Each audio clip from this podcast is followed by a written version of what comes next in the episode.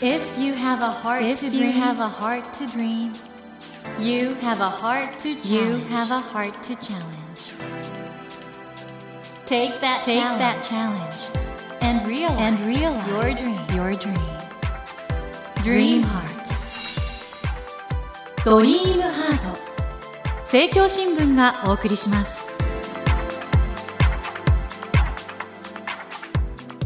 皆さんこんばんは茂木健一郎です 東京 FM のスタジオから全国38局ネットでお送りしています。ドリームハート。この番組は日本そして世界で活躍されている方々をゲストにお迎えし挑戦や夢に迫っていきます。さあ今夜も多くの人にとって夢のお仕事をされている方でございます。スター・ウォーズ・フォースの覚醒以降スター・ウォーズシリーズに参加されていてそしてなんと今やインディ・ジョーンズ5も仕事されているというですねアメリカで CG モデラーとしてご活躍中の成田正孝さんをお迎えしています。こんばんは。どうもこんばんは。ルーカスフィルムインダストリアルライトマジックで CG モデラーをしております。成田正孝と申します。よろしくお願いいたします。成田さんスター・ウォーズカーのスピンオフがディズニープラスからはいそうですね。あのボバフェットがまあ完了しまして、で現在はオビワン・ケノビですね実は私ずっとこうハードサーフェイスモデルということで、スター・ウォーズの新三部作をやらせていただいてハンソロも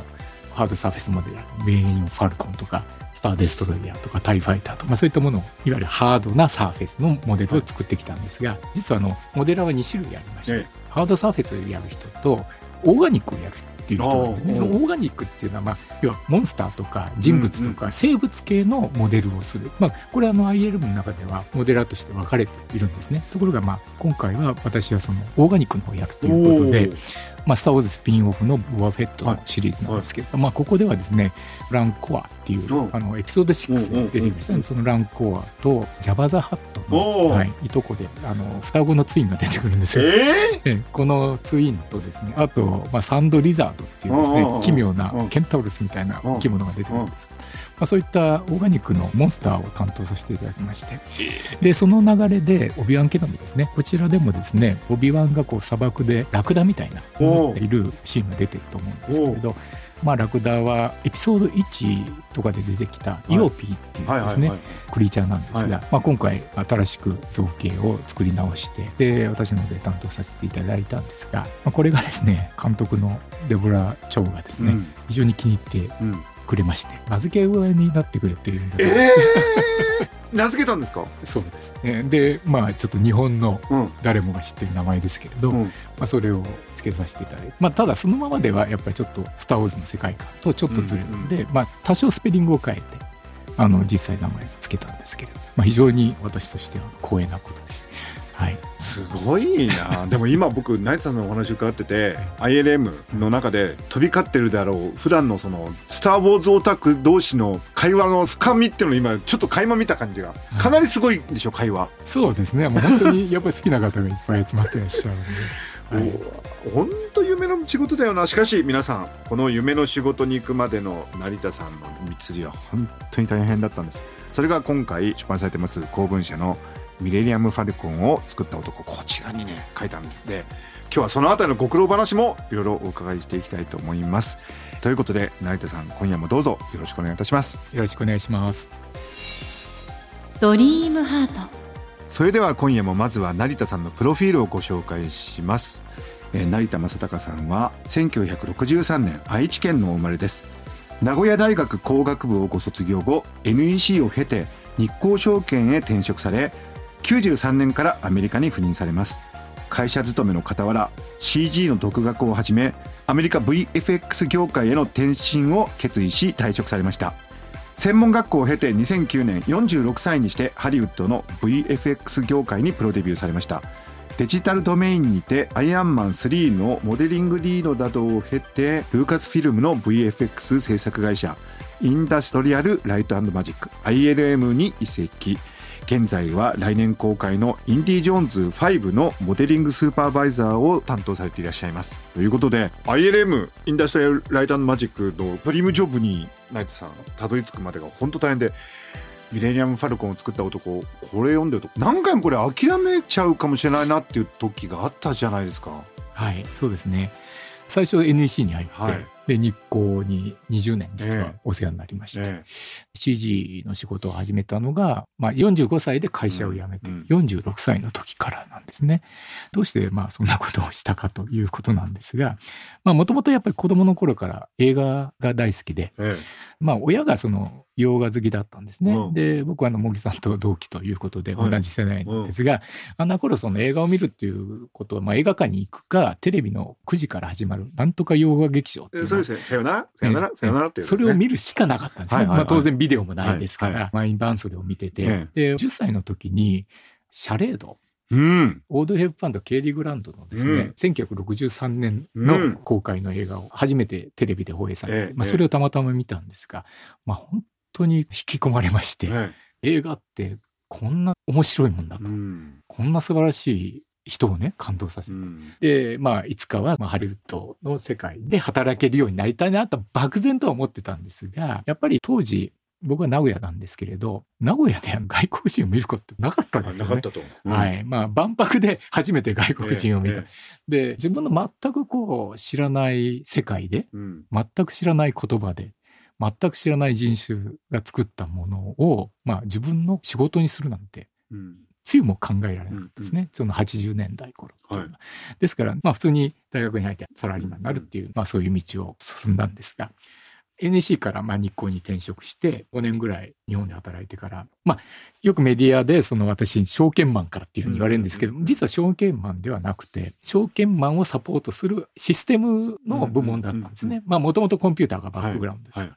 ですからそのコンピューターの調査研究っていうのがまあ私の仕事だったんですが、まあ、ある時やっぱりあの頃シリコンバレーが非常にこう盛り上がってインターネットとか出てきてですね、うんうん、やっぱりシリコンバレーがそのコンピューター技術の最先端の場所ですから、まあ、会社であそこに拠点を設けて調査リサーチしようということで、まあ、そういう話を聞いてですね私あの行きたい行かせてくれっていうふうに手を挙げました。でそれを聞いてくれてまあアメリカに渡ったんですがそのアメリカに渡ったことがやっぱり今の自分まあ、一つのターニングポイントだったかなというふうに思いますね。うん。うん、だから成田さん本当に映画作り関わりたいっていう夢があって、まあ、ある意味じゃものすごい遠回りして、ものすごい遠回りなんですね。まあ遠回りっていうかですね、うん、漠然とした夢だったんで、うん、それを実現するために何かしたかっていうと全く何もしなかったですね。でアメリカに駐在して初めて考え方が変わってきたんですっていうのはやっぱりアメリカに住んで初めて、まあ、それもですね東海岸じゃなくて西海岸だったっていうのが、うん、まあミソなんですけれど西海岸っていうのは本当にその車社会で、うん、あのあんまり人とも接触しないし、自然とこう己を見つめる時間が増える、うんうん、まあ調査研究とかにはうってつけの場所でですからああいうとこからアップルが出たり、こう発明が生まれてくるわけですよね、まあ、ビル・ゲイツが出たり、はい、まあ、そういった意味でアメリカンドリームを肌で体感して、もう周りにですね世界中からこう若者が集まってきて、はい、身一つできてで財を成して地位を確立してでそういうのをこう目の当たりにして自分も何か頑張ればできるんじゃないかなっていう、まあ、当時それをねシリコンバレー病って呼んでたんですけど それにかかったと。でも本当途中まではだから本当に普通の会社員だったんですよね。そうなんですよね。何年も住むとですね、はい、子供の頃ハリウッドっていうのは異次元の世界だったわけですよ。それが自分と同じ人間が作っている、まあ、一つの仕事なんだっていうのを近づいてきたんだねそれね、実感するようになってきたんですね。ええまあそう思ってる時に「トイ・ストーリー」を見たんですね、うん、公開されまして。であの映画も本当に感動してですね、うん、いつも最後涙流して、はいはい、えー、見てる非常に好きな映画なんですけれど、はい、あれを見た時にちょっとパッとこう視野が広がった感じがした、っていうのはコンピューターを使った仕事が映画の世界にはあるんだっていうのはあの映画を見て気が付いたわけですね。えー、で感動して涙がうるうるしてる時に最後「You got friend in me」ですか、うん、のエンドクリッツがバーッと流れてきてこんな素晴らしい映画を作った人たちなんだってこう感動して見てたら、うん、日本人の名前がポンと一つ小西さんっていう女性なんですけれど、まあ、パイオニアですねこの世界、うん、見つけちゃったんですね。でそれを見つけた途端ですね本当に 本当にね悔しい思いあそうか負けず嫌いだから、えーえー、こんな素晴らしい作品をね携わってる日本人がいるのに、うんうん、なんで俺は何もしてないんだ成田さん熱血感ですよね。あとよく泣くんですか？あ泣きます。やだと泣く話がこのミレアネマ・ファルコンを作った男にも出てくるんですけど。泣きます。感動して泣くそうですね。あのね、コースの学生にアサインされることが分かって、うん、で、違う仕事をしてたんですけど、はい、まあその時からもう、スター・ウォーズのサンドトラックを聴きながら仕事するようになったんですよ。はいはいはい、はい、で、エピソード4の最後のエンドクレジットの音楽のところで、最後表彰台でみんながこう立って、はいはいはいはい、あの注意がおーっていう。で、画面がバーンってこう切り替わって、うんうん。あの、ダンタランタランタラで出て、ジョージ・ルーカスって出て、エンドクレジット、はい、そこの瞬間がですね、僕はたまらなく好きで、で、それがダーンとくると涙が、ふわーっと流れて、いや、本当にこれ俺が携われるんだっていうね。いや、そんなことあの、これ、すごく大事なポイントだと思うんですけど、はい、成田さんにとってその感動力っていうか、それが本当にこの本、ミライラム・ファルコンを作った男を読むと、どうしてくじけなかったんだろうってぐらい本当に苦労されてるじゃないですか。感動力でいけるのかな？苦しくても。はい。それはあると思います。なるほど。森健一郎が東京 FM のスタジオからお送りしていますドリームハート。今夜もアメリカで CG モデラーとしてご活躍中の成田正孝さんをお迎えしてお話を伺っています。ドリームハート。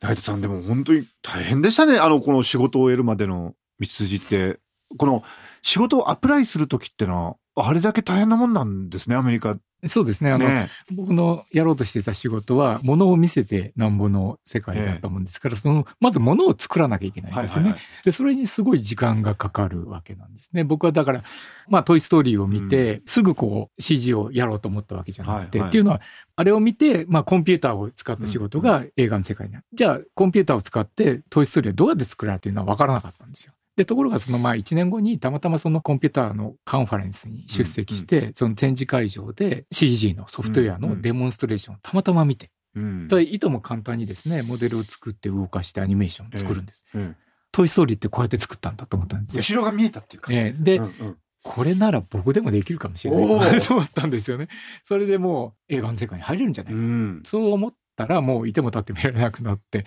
もうその場でそのデモンストレーションしてたソフトウェア買い込んで、でもその日の夜からですね怒涛の3年間の勉強が独学意外と即断即決っていうか動く時はあそうです、ね、早いんですね。はいあまり深く考えないですね。でも始めると本当にずっと続けられるというか。そうですねはい。その始めてから結局そのまずプロとして CG の仕事でお金を最初にもらえたまでどれくらいかかってたんでしたっけ、うん、13年間かかります13年。だから昼間はもう本当に普通にサラリーマンとして働いて。えなんでそれでですね13年間ずっとやってたわけじゃなくて、うん、途中で8年間ブランクがあるんですよ、ですからその CG を本当に勉強したのは5年間っていうことになるんですけれど、うん、97年に勉強を始めてその最初の3年間でショートフィルムを毎年こう1本のペースでで3本作ったわけなんですけれどで1本できるたんびに、まあ、それを50社のスタジオにこう送りつけて雇ってくれっていうふうにやるわけな、はい、やるわけなんですけれどまあ撃沈でしたよね。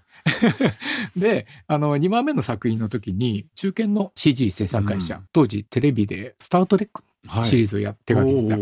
スタジオからオファーに近い感じをもらったんですがその時はあのグリーンカードがなかったんですね。はいはいはい、でアメリカはそのグリーンカードっていう、まあ、移民証なんですけどないと働けないんですね、うん、いろんな好きな会社で、うんうん、結局残念だったんですけれど、まあ、グリーンカードアプライしましてすぐ取れるもんじゃないんですよね、グリーンカード。結果としてまあ1年弱かかってしまったわけなんですけれどで、まあ、3作目ができた段階で当時シュレックをやっていたその大手のスタジオから面接に呼んでもらっていい線まで行ったんですが、親父に癌が見つかって、余命が1ヶ月だ。まあ翌日すぐ日本に飛んだんですけれど、まあ本当に1ヶ月で急逝しちゃったんですが、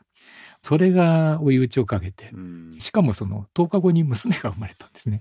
ですからもう本当にこう現実に引き戻されたっていうか、まあなんか夢を追ってですね、こうふわふわとやってる自分が、自分自身がもう嫌になっちゃって。でも CG を見るのも嫌になっちゃったんです。うんうん、で、もう夢を捨てて。一度は捨てたんですね。はい、そうですね。諦めて、で、8年間その証券会社のね、仕事をずっと続けてたんですが、2007年、うん、まあ99年一生懸命やってた時に、たまたまその面接会場でですね、はい、出会った日本人がいたんですね。で、彼はあの原島君って言って、あの今はピクサーでトイストーリー4とかですね、うん、手がけてるまあアニメーターになったんですけど、まあ彼も僕と同じようにハリウッドで働きたいっていうことで面接を受けてたわけなんですけれど、彼はその後日本から単身アメリカに越してきて CG の専門学校に入って、うん、でなんと7年越しに彼はドリームワークスに入社することに。はい、で、彼はサンフランシスコのスタジオにいたんですけど、うん、私はたまたまその出張でサンフランシスコに行く機会があって、ドリームワークスのスタジオの見学をさせてくれたんですね。はいはい、もうこれがくすぶってたこう炎。もう火つけちゃったんですね。やっぱり俺はこれがやりたいんだっていうことで、火がついた。で、うん、さらにですね、うん、これも偶然なんですけど、はいずっと模型をブランクの期間にやってて、自分でその模型のサイトを上げてて、世界中の人からですね、うん、質問とかこう受けて、はいはい、僕の模型ファンの一人からメールがあって、僕は CG をなりわいにしてるもので、え、本当？みたいな話で。で、まあちょっと古いデモリール見てもらって、どう思いますか？って言ったら、いや、こんだけできれば全然問題ないよって言われて。でそれも完全に背中を押されたんです。それで。前回は片手間に挑戦すればなんとかなる世界だったんですが、その2008年、当時はですね、もう中学生でもこう CG をやる時代で、ラップトップあれば簡単に CG サクサクとできちゃう。そんな時代になってて、片手間にチャレンジしたんじゃ多分絶対自分の夢は叶わないと思って会社を辞めることにしました。もうフルタイムの学生になってチャレンジしようというふうに決めるわけなんですね。はい、それだけ長い間、努力続けられたのはどうしてだと思いますか？やっぱりその映画の世界への憧れっていうのがもう無意識のうちにずっと続いていたと。いうことに尽きると僕は思ってますけど。あの、熱中すると意外と時間経つの忘れちゃう方ですか？いや、それも全然忘れますね。はい。え、そういう時って睡眠時間とか？そこはですね、徹夜してやるということは僕はあんまりできないんですよ。遅くても大体2時ぐらいですよね。2時ぐらい ?3 時4時っていうのはあんまり起きてたことがなくて。はい、で、2時ぐらいでやめて、また朝もえ朝早くまた起きてやるみたいなことになりますけれど、はい、夜はちゃんと寝ます。ですからあんまり、ね、体を壊してっていうかそういうことはなかったですね。でもこれお話しててもなんかその、あんまりストレスとかをためないタイプですか？たまりますね。たまります？たまります、ね、え、どうやってストレスは解消されてる？えー、CG モデリングをする。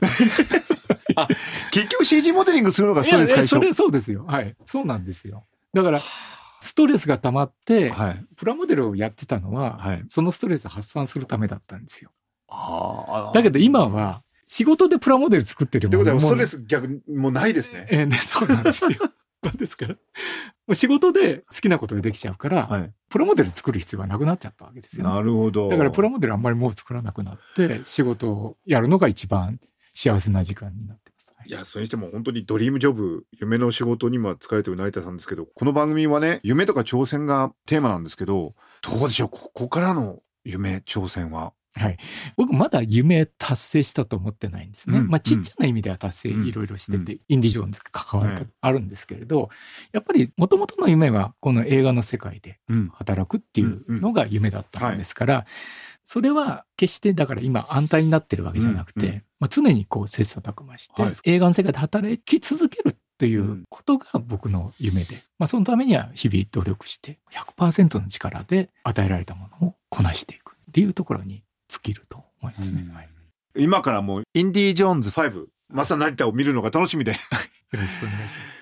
成田さん、そしてこの番組聞いてる方は本当にいろんなお仕事されたり、あるいは学生さんもいるんですけど、メッセージというか、リスナーの方にですね、もしありましたら。そうですね。僕はその人生っていうのはやっぱり短いようで、結構長いと思ってるんですよね。うん、ですから、何をするにもですね、決してこう遅すぎることはないなっていうことをこう自分に言い聞かせながら、まあ常にチャレンジしようというふうに思ってます。ですから、そんなことを、まあメッセージというんですかね。